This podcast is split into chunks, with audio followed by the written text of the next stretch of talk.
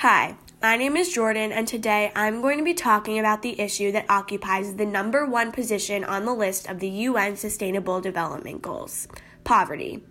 Poverty is arguably the number one most important issue facing our world today, largely because it is the root of so many other issues. Now, these obvious issues include hunger, homelessness, the lack of education, etc. But one issue that is rarely spoken about is how poverty affects the mental health of the individuals in these situations. Now, mental health is a huge issue on its own. 1 in 4 adults and 1 in 10 children will experience mental health issues in any given year. While poverty and mental health are completely isolated issues and anyone could experience either in any part of their life, there is a clear intersection between the two. Now, one could fall into poverty because of already bad mental health, but in this podcast, I'm going to be examining mostly how one can develop bad mental health because of poverty. So, mental health is often determined by social, cultural, economic, political, and environmental factors. This can include living standards, working conditions, community supports, etc. And these things can obviously easily be compromised when poverty comes into play. That's why it's not surprising that studies find a clear relationship between poverty or economic inequality, and poor mental health and well-being. Populations living in poor socioeconomic circumstances are at increased risk of poor mental health, depression, and lower subjective well-being. In the UK, both men and women in the poorest fifth of the population are twice as likely to be at risk of developing mental health problems as those on average incomes. Now, there are many key factors that affect mental health across all stages of life, including parenting behaviors, material conditions, that means income, access to resources, food, nutrition, water, sanitation, housing, unemployment, parental mental and physical health, and maternal care and social support. But poverty and mental health take different forms in each stage of life. So I'm going to begin by talking about how this takes form in a child's life. So children living in poverty or out of poverty are definitely more susceptible to developing mental health issues than in any other part of their life. Mental health is developed in early years. 75% of mental health problems are established by age 24 and 50% by age 14. Mental health problems in childhood can lead to reduced life chances by disrupting education, limiting attainment, impacting social participation, and reducing the ability to find and sustain employment. This can lead to poverty. In the last major British study of the mental health of children and young people, the rates of diagnosable mental health problems were higher among children whose parents who interviewed for the study had no educational qualifications, in families with neither parent working, in families with a gross weekly income of less than 100 euros, in households in which someone receives disability benefit, and of those who are living in areas classed as hard-pressed. So it's clear that mental health issues in children are very much affected by who they're being raised by, what house they're being brought up in. And again, poverty has a huge effect on these things. Poverty not only affects young children's health, but it also really affects the health of adolescents. So chronic exposure to poverty increases adolescents' risk for developing conditions such as depression, and really behavioral risks, and that includes substance use, early sexual activity, and criminal activity, which they are already somewhat exposed to, but when they're in these bad conditions, they are more likely to succumb to these things. The awareness of financial problems in families also negatively impact adolescents' mental health, and is associated with depression among girls and drinking to intoxication in boys, as well as a sense of helplessness and feeling of shame and inferiority. So, yes, poverty has a bad effect on, again, young children's health, but when they become older and more aware of the situation that they're in and the fact that they are in bad situations, this can also affect their mental health.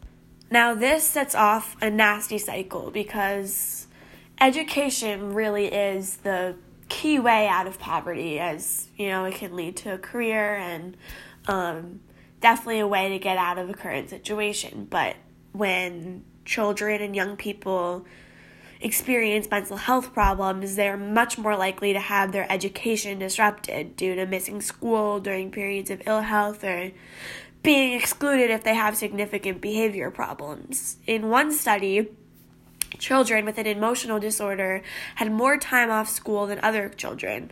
43% had more than 5 days absence, and 17% had more than 15 days absence in the previous term. Children with generalized anxiety disorder and those with depression had the most days away from school. So the next stage in a life course is when someone begins to work. And good work is associated with good mental health. Work is central to individual identity, social status, and social roles, and it meets important psychosocial needs in societies where it is the norm.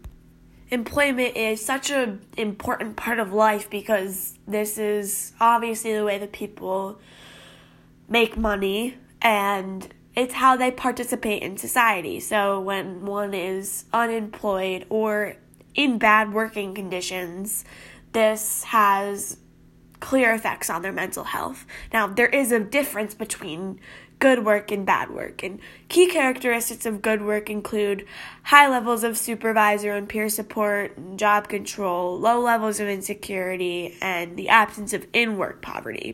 And that means that somebody is working, but they still are below the poverty line. So just being employed and having a job is oftentimes not enough, because if you're either not making enough money or your status in society is compromised, this can have disastrous effects on mental health. Now, the last part of the life course is later life, which means 50 or older. And this is when many people will begin to experience a mental or physical decline or deterioration, especially people who have experienced poverty during their lifetime. And actually, oftentimes, people who have experienced poverty during their lifetime may experience the effects of aging earlier in their life course.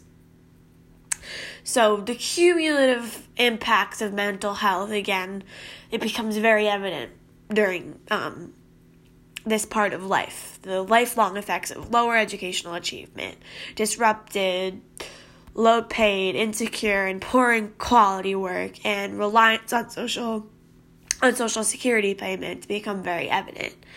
The effects include the reduced ability to acquire the material resources necessary for mental health and well-being, such as securing good quality housing and adequate pension saving. And this again comes back to this cycle, because a child grows up in a bad situation, parents don't make a lot of money, maybe aren't fit to raise a child, and then they develop bad mental health problems. They're not getting the education they need. They're not getting what they need to get out of this situation. And then they don't get a job to get out of this situation. They end up in bad work. They end up in work poverty. And then later in life, all of this adds up. And the impacts that all of these things have had on their mental health becomes very evident. And that is why it's so important to stop this cycle, and why prevention is so important. Effective mental health prevention requires a multifaceted approach that takes account of needs at different stages of the life course, differing levels of risk, the degree to which people may be managing complex challenges, and the settings in which they can be best reached. It is also obviously more difficult for people in poverty to get help for their mental health issues because they don't have money to pay for them. It's really, really expensive to get the help that you need, especially in our society where mental health isn't being made a priority. Now, a huge argument against everything that I just said would be, money doesn't equal happiness. People that are in poverty can still be happy, all these things. And that's absolutely true in some cases, but one thing that we have to appreciate is that poverty is a large cause of stress, not knowing where your next meal is coming from, not knowing where your next paycheck is coming from. It's really stressful, and there's only so much stress that our brain can handle. Now, I do personally believe that when one is in a comfortable situation, they're getting a consistent paycheck, they're not worrying about their basic needs, then money doesn't equal happiness. Beyond that point, when you have excess money, that doesn't equate to happiness. But when you don't have to stress about money, and when it's not a constant worry, this definitely will give you less of a chance of developing mental health problems. It will give you more of a chance to be happy because you have time to do things that you like, because your life is not revolved around where your next paycheck is coming from, where your next meal is coming from. So yes, not everyone in poverty has mental health issues, not everyone in poverty is unhappy, and not everyone that has mental health issues and is unhappy are in poverty. They may have most money in the world, but again, being in poverty, being in these stressful situations, it definitely increases the risk of mental health issues. And this is something that we need to be drawing more attention to. We need to be preventing more. We need to be helping people in these situations and prioritizing it, because it's just creating these nasty cycles where people can't get out of these situations. They're limited by their mental health and their upbringing and their misfortune. So thank you for listening. I'm hoping that we can do more to aid this unexplored topic of poverty.